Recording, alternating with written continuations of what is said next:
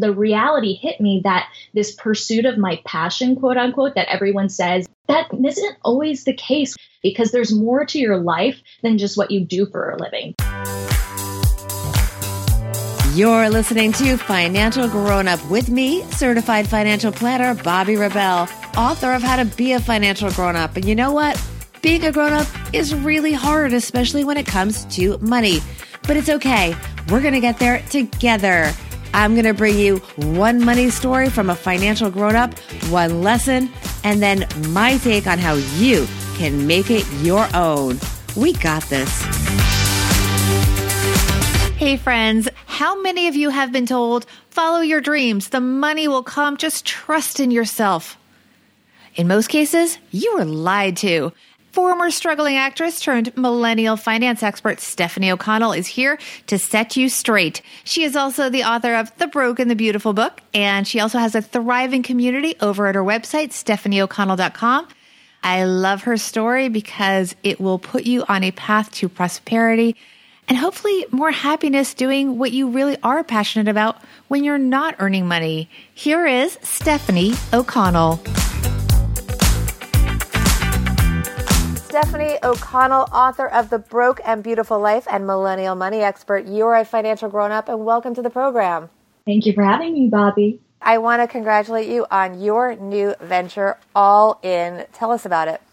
Oh, it is a course specifically designed for millennial women who want to feel as confident with their money as they do in the rest of their lives. So I know too many women who are really successful in their careers, really successful in their personal relationships and all these different facets of their lifestyle. But when it comes to their money, they feel really out of control. So I built this 10 module step by step blueprint to help those ambitious women match their cash confidence with their lifestyle ambitions. Perfect. And we will put a link to where you can find out more in the show notes. And I want to get right to your story because it's so relatable and it's something that is so relevant to young people figuring out where they want to put their energy and where they want to earn their money. Tell us your money story, Miss Stephanie.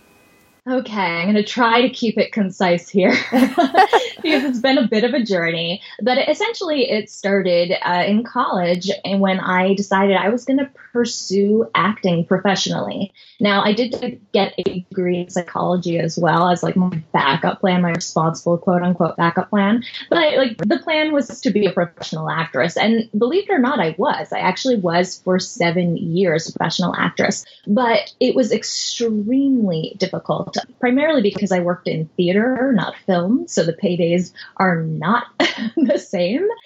I also graduated in 2008, which was the year of the recession. So even though I got a great job right out of school on like a dream tour of Asia, understudying one of my professional musical theater idols, the producers flew out about halfway through the tour and they were like, oh, you know, there was a global recession. We're going to send you all home. So there I am, like, just like Janu- that. Yeah, just like that. so my bubble just get. So you basically got laid off in the middle of the world, in the middle of nowhere. Exactly. As an actress, which is like the most it's the first thing to go, right? Like entertainment budget, uh, especially for something like live theater that's really expensive, is the first thing people cut out. So the industry was really in bad shape. And the first job offer I got after that was uh, to play three leading roles in three musicals for $225 a week. And I was like, uh, okay, that is not oh. sustainable. Yeah. Um, this is my profession and how I support myself. So I had to turn it down.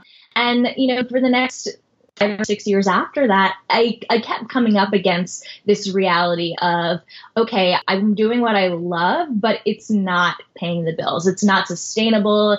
It's not consistent when I do get work you know, it's a huge win if I'm making $500 a week. I live in New York City. That is not enough money to sustain a and, even a very basic lifestyle. Yeah, how were, how were you living? Did you have roommates? What was going on there? Oh, yeah. so I've always had roommates. Um, I've never not had roommates. I'm 31 years old, including now. Including now, I, I live with my boyfriend now, so it's a, a little bit. That's a good kind of roommate. Yeah, it's a better kind of roommate situation. and then I also sublet my apartment a lot. So one of the things about being an actor is I was on the road a lot. So I was able to sublet my apartment so I didn't have the expense of rent, which was a savior for me. So even if I wasn't making like a ton of money, maybe two, three hundred dollars a week, if I didn't have a fifteen hundred dollar a month cost of rent, that made it a lot more sustainable to pursue it. That said, I would come home at the end of my contracts and still need to pay my rent. So, you know, it just didn't work. It, the numbers didn't add up. And so what happened for me was there was just this huge sense of frustration. And the reality hit me that this pursuit of my passion, quote unquote, that everyone says, like, if you do that, everything will work itself out just like that isn't always the case when it comes to your money because there's more to your life than just what you do for a living. There are the goals you have, there are the trips you want to take, there are the weddings you want to have, there are the children and family you want to start, there's a house you want to buy, and that costs money. And I had this realization that if I continued doing what I was doing, I was never going to create enough capital through acting, through this pursuit of my passion to do all these things that I cared about in the rest of my life. And so I really started started digging into personal finance because I wanted to understand okay, how do I take the little money I have and maximize it? And then step two, how do I bring more in so that I have more to maximize? And that really set me on this journey of personal transformation to owning my own, you know, cash confidence, as I like to call it, through, you know, tracking my spending, through earning more, through learning to invest, through saving, and tracking that all on my blog at stephanieoconnell.com. And then finding a community of other people in similar situations, millennials, working through the recession who were really taught to do what they love and are kind of facing this reality of, well, what if that doesn't pay the bills? And how do I still build a lifestyle I love, even if it's not necessarily the way I thought it was going to look like? Do you feel that you and a lot of millennials were kind of sold this fairy tale that if you follow your passion, it will the money will come? Absolutely. I think there are two big fairy tales. That one, and then the second one is if you get a college degree, you're set for life. because I think, you know, for my parents, for example, you know, they graduated college, they, they did get their MBAs, but from there it was smooth sailing, right? From graduation to retirement.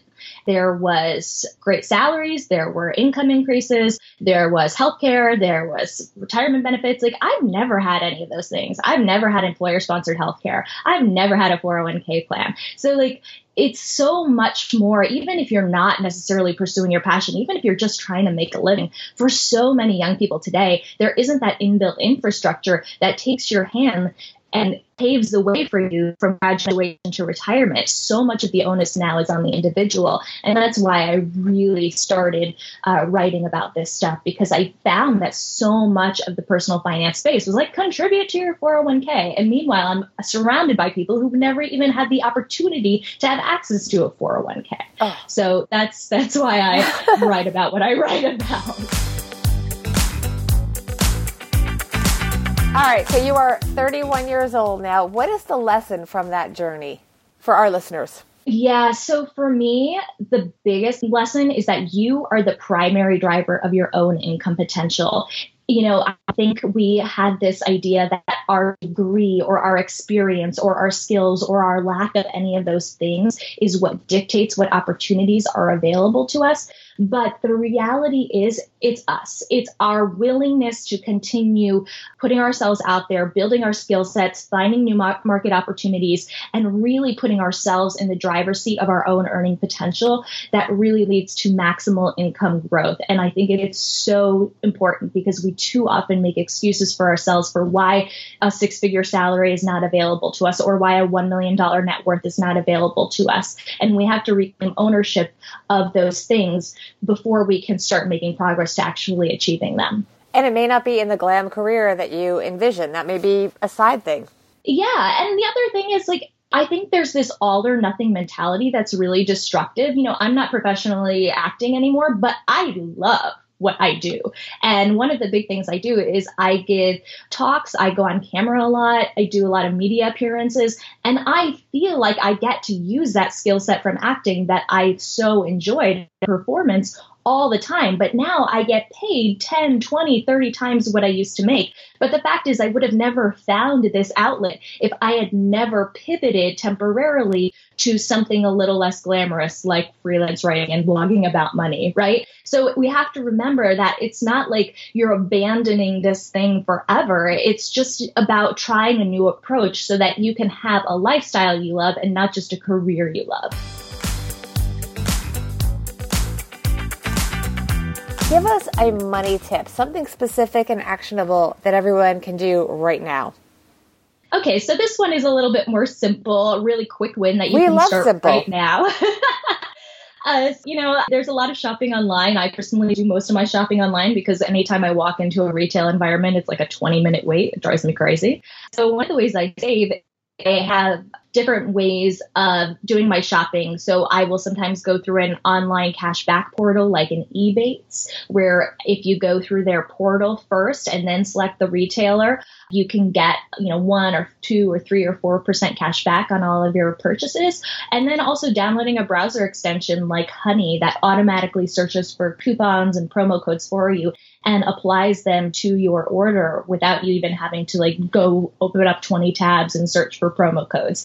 Uh, and then you can stack your savings even further by using a cashback credit card. So, uh, you know, if you get 1% or 2% cashback on all purchases on your credit card, plus the promo code, plus the cashback from shopping through something like Ebates, you're really stacking your savings for immediate wins on all your purchases. Excellent advice. Stephanie O'Connell, Millennial Money Expert. Thank you so much.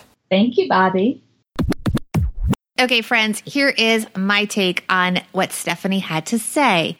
Financial grown up tip number one detach your passion from your income.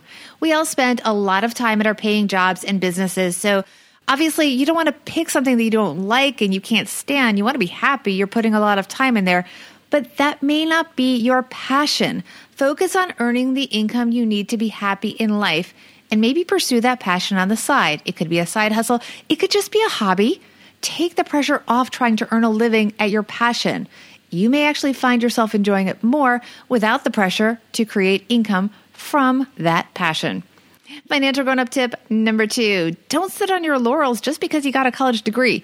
It matters a lot, but for the most part, after your first job, it's going to come down to you and how hard and how smart you work. As Stephanie said so well, you have to have ownership of your own future. Don't just show up at your job Really show up. Be present. Try hard. Do extra things that are beyond the exact job duties. Impress your boss. Learn new skills. A degree is only one piece of the puzzle. You have to fill in the rest by earning it. All right. Thank you all for your support of the podcast. I love hearing your feedback and I truly appreciate everyone who has subscribed, rated, reviewed, and shared the podcast. Please also follow me on social media. I'm at Bobbi Rebell on Twitter, at Bobbi Rebell1 on Instagram. And of course, go to my website, sign up for my newsletter so I can keep you posted on everything going on with the show. I hope you enjoyed Stephanie O'Connell's story and her advice. I think she's terrific. Check out her website, as I said, stephanieoconnell.com. And I hope we all got one step closer to being financial grown ups.